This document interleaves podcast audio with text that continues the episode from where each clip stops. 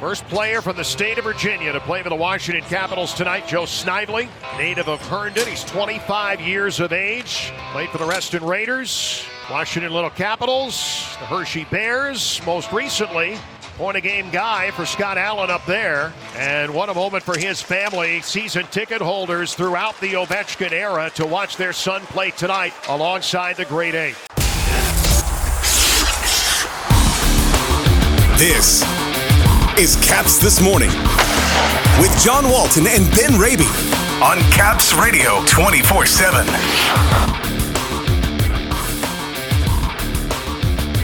The Capitals lose a lead late and lose to the Kings. More COVID troubles as Oshie, Sgarbossa, and Fucale test positive. And the Flyers tomorrow night as the league postpones another slew of games. Good morning, everybody. It is Monday, December 20th.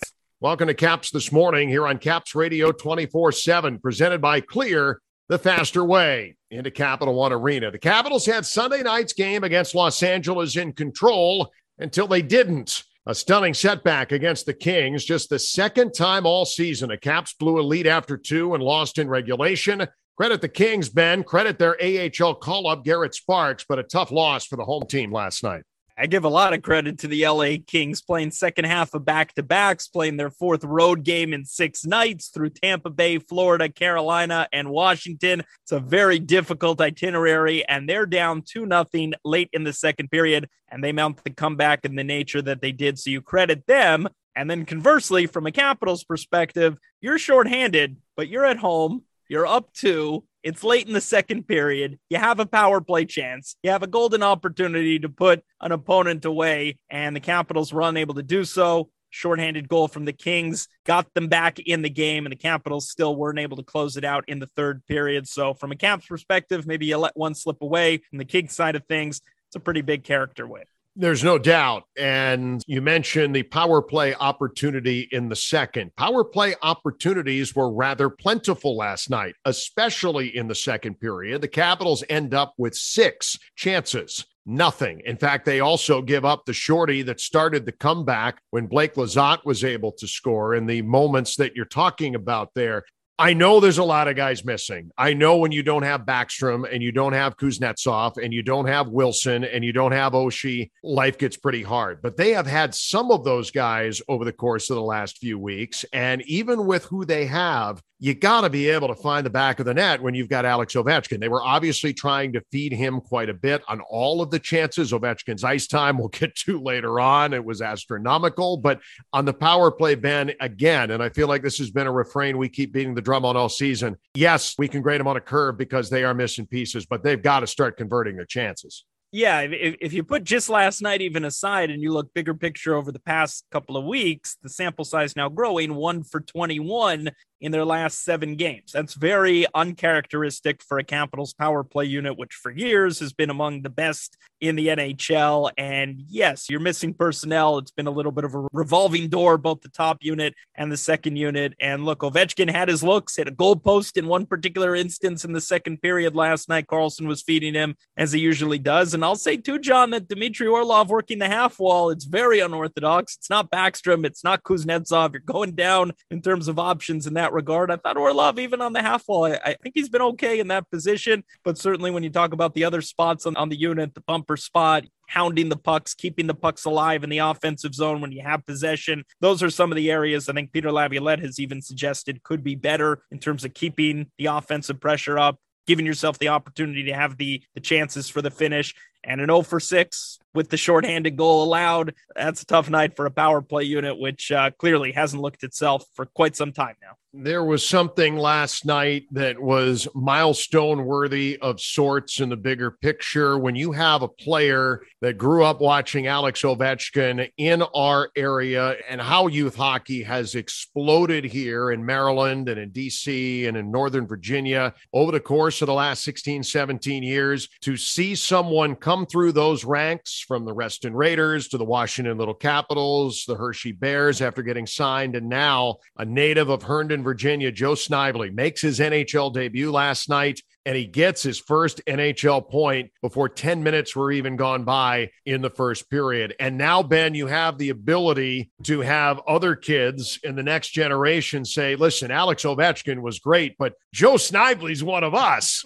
and that's a really cool thing yeah, this is great for grassroots hockey. And Joe Snively, even over the past few years, the past few snummers, has made it a point to go back and be a part of hockey clinics, teaching even that next generation of young hockey players in our region. And the way the game has taken off at that grassroots level, the growth in participation, the growth in arenas, in youth hockey teams, in high school hockey in this part of the country, it speaks to just that the Alex Ovechkin effect, as it's been described. The numbers of participation have just skyrocketed really from 2005 on. And you look at Joe Snively, Born in 1996, he fit in that window. He acknowledges himself. He was an Ovechkin fan. He was a Capital season ticket holder with his family, and he was drawn to the game largely because, outside of family influences, there was a pretty good hockey team in town that was an entertaining watch with a worldwide international superstar. And now here he is all those years later playing for his hometown team, making an NHL debut with friends and family in attendance. A great moment for Snively. And yes, bigger picture certainly says something as well about grassroots hockey in our region, which is still going to grow even further over the next 10, 20 years. But certainly this is an example of taking steps in the right direction. See, I got to give you some credit here because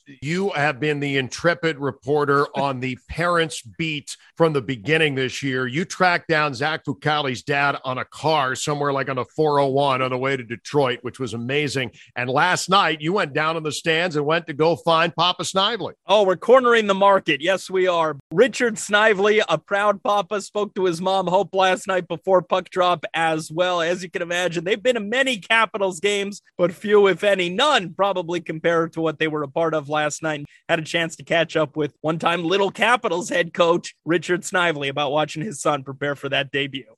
So, Richard, we'll lead you off the bat. What a moment this must be, not just for Joe, but for the entire family as you get to enjoy and celebrate with him tonight. How would you describe just what the past 24 hours have been like since he called you with the news and you got to look forward to this? Yeah, it's it's exciting. It's always great, and kids, uh, you know, love what they're doing and succeed and are happy. And it's been a long ride, and it's been great. The fact that he did play his youth hockey in these parts, know you were a part of it, a coach as well with the Little Capitals program and the Raiders. What does it mean to you to see your son have grown up in this area, play his youth hockey in this area, and now to do so at Capital One Arena in a regular season game? Uh, it's surreal. I mean, I've driven down to this rink hundreds of times to see the Caps play, and actually today was a little bit different, obviously coming down, and it's it's just uh, really really exciting. We're so happy for him, and can't wait to see him you come to so many Caps games. I can't imagine the feeling for him, Ben, and for his wife coming down and sitting in the seats as you've done so many times. And oh, our kid is out there now. He comes out for the rookie lap. He is skating in the same team that Alex Ovechkin is. He's there to help out on the first goal, and it happens in the end of the building you're sitting in, by the way, and it mm-hmm. happens right in front of you. What a moment last night. And you know what? Joe Snively, to his credit, he played really well. He didn't play a whole lot, as one would imagine, for a rookie call up, but in just under seven minutes, he was very noticeable. He was very active. He had a big shift in the third period last night, a shot on goal, a big hit on Kings defenseman Christian Wolanin, and then still on that same shift, another offensive opportunity fed McMichael in the slot for a potential game tying goal. He was noticeable. He was flying. He was buzzing around the net. He had a whole lot of jump. We'll see if it's sustainable and what potential opportunities lie ahead now in the coming days, potentially. But way to go, Joe Snively. Big moment for him, his family, and a lot to like from number 91 in red last night. We've made a lot this year of things that Alex Ovechkin has done and at the age of 36 36 year olds aren't supposed to be doing it wasn't maybe as sexy or flashy as a lot of the other things that he's done but last night 27 minutes and 24 seconds of ice time at the age of 36 the second period alone a gigantic chunk of that somewhere in the vicinity of what 12 minutes just in the second yeah. period last night. It was a weird night for Alex. He got lots of shot attempts and then none in the third period.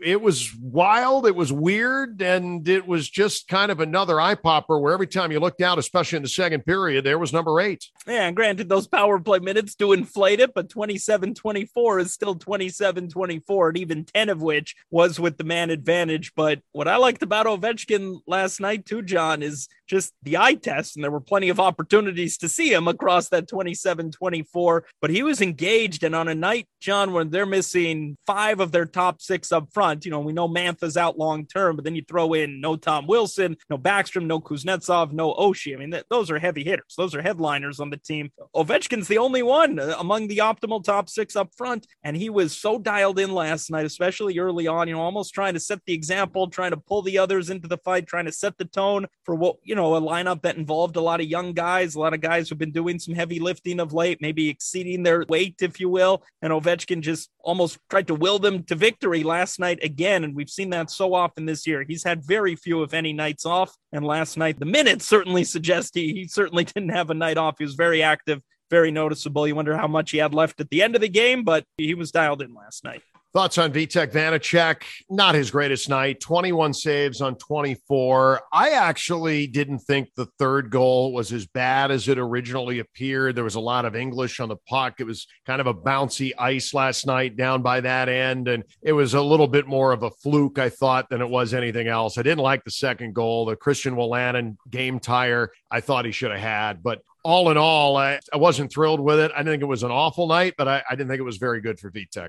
Yeah, and I think bigger picture, the storyline there is he had a really good game on Friday night against Winnipeg, season high 40 saves, kept the Capitals in the game, gave them the opportunity to pull away in the third period on a night they were shorthanded. He was the difference, and he gave them the opportunity to win. You're getting your second straight start. Vanecek hasn't had too many of those over the past month. In other words, playing back to back games. And it was an opportunity for him to build off that, create some momentum, maybe plant a seed of doubt for Peter Laviolette and the coaching staff. Well, maybe we want to give him more of an opportunity here, a longer leash. And Vanecek, for the reasons you stated, wasn't great. I think you missed out on that opportunity on a night where, again, you're shorthanded. It was a low scoring affair. The power play wasn't clicking. You needed Vanecek to be at his best. You needed him to come up with big saves in the third period like he did Friday. So now he's unable to do it two games consecutively when the opportunity was there for him. I think that's the big takeaway here. And now you're back to the drawing board again. We're waiting for one of the goaltenders to really go and run with it. And I uh, imagine we'll see Ilya Samsonov coming up the next time the Caps are in action. Yeah, and when that happens, we hope it's Tuesday night. And Ben, I wish we could just sit here and do a hockey show, but you and I, it was a week ago. You and I were doing the show and talking about the imminent return of Nick Backstrom, and the Caps were on their way to Chicago. And we were saying, hoping that maybe they're finally starting to turn the corner here and they're starting to get healthy, and maybe they're going to be able to get much closer to that optimal lineup. And now here we are a week later in COVID hell all over again. And it seems that the Caps maybe not as bad as other teams, but this isn't good. TJ Oshie yesterday morning Michael Sgarbossa before the warm up yesterday. Zach Fucale in Hershey. That's three guys that were in this dressing room. And Sgarbossa, who we thought was going to play and was in the locker room with everybody else all day and then gets pulled off the ice at the end. The COVID testing this morning runs from 9 to 11, and then they've got the flight to Philadelphia. And we're all going to be waiting with bated breath to hope that nothing else bad happens and that that flight does leave and that they do go to Philly and they will be able to play the Flyers tomorrow night. But I don't think we're really talking out of school here to say that's got to be in some doubt because with everything that's happened in the last 24 hours and what you see around the league, 12 more games were axed by the NHL right before the Caps played last night. This is a tough situation mentally, physically for the entire organization. Yeah, it's difficult, and that's why I think that holiday break that can come soon enough, not only for the Capitals but the league as a whole. Several teams, as you noted, already shutting down operations until at least the holiday break, and with the cross-border travel now out of the question for the next few days for the NHL. Yeah, you've got up to 40 games being postponed now. But as far as the Capitals are concerned, look, right now they have two games remaining, two divisional matchups against teams below them in the standings in Philadelphia and against the New York Islanders. And I like what Peter Laviolette had to say yesterday, at least the tone he's setting publicly. If you take him for his word, he was just relaying the message he had given his team, which is that we have a hockey game tonight. We have business to take care of. This is the card, this is the hand we've been dealt. And this is a veteran head coach speaking. And I, imagine he gets the players' attention. I know it's easier said than done, but there's a thought right now. Okay, you have two games left. You have business to take care of. It's not easy. Team is going through some things out of their control. You have two games to go before the holiday break. Give it your best effort. It's a business trip. Two points are at stake. Let's take care of it. And I think that tone that starts from the top, you hope it has a trickle down effect. Again, I know it's easier said than done, and you are dealing with a depleted, shorthanded roster. All the things we've talked about, as shorthanded as they have been, the challenges that that creates on the ice. But I think there's an understanding here as best they can. You prepare for the game, you're on the ice for those two and a half, three hours during the game. There's two points at stake. You go out and you do your business, and you hope you could just get through these next few days. You get the holiday break for a mental reset, a physical break, and you reconvene afterwards and you continue your regular season, which to this point has been very, very good. Big picture for the Capitals. Still just six regulation losses after the defeat last night to Los Angeles. Caps and Flyers, COVID permitting, tomorrow night at Wells Fargo Center at seven o'clock. Same time as the Washington football team and the Eagles right across the parking lot. Go team, go! Have a great Monday, Ben. Happy Monday, John. For the latest on the Capitals and hockey news around the clock. Let's go, Caps! Tune in to Caps Radio 24 7. Listen online via the Capitals mobile app at capsradio247.com Or ask Alexa. to play Caps Radio 24 7 on TuneIn.